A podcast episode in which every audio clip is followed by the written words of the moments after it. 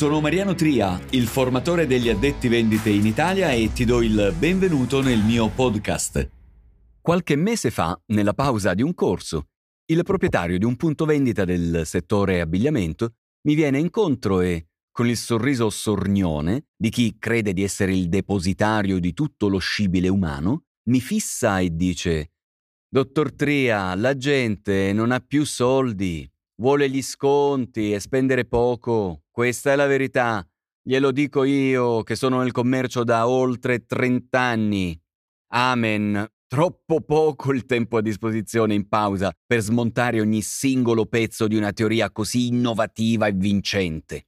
Un'impresa disperata. Mi limito a fare una battuta. Perfetto. Le suggerisco di scontare tutto al 90% e avrà la fila fuori dal negozio. Prima di chiudere. Generalizzare è follia. Ogni cliente appartiene a target diversi in base alle esigenze che intende soddisfare. Non si può pretendere di avere il 100% del mercato.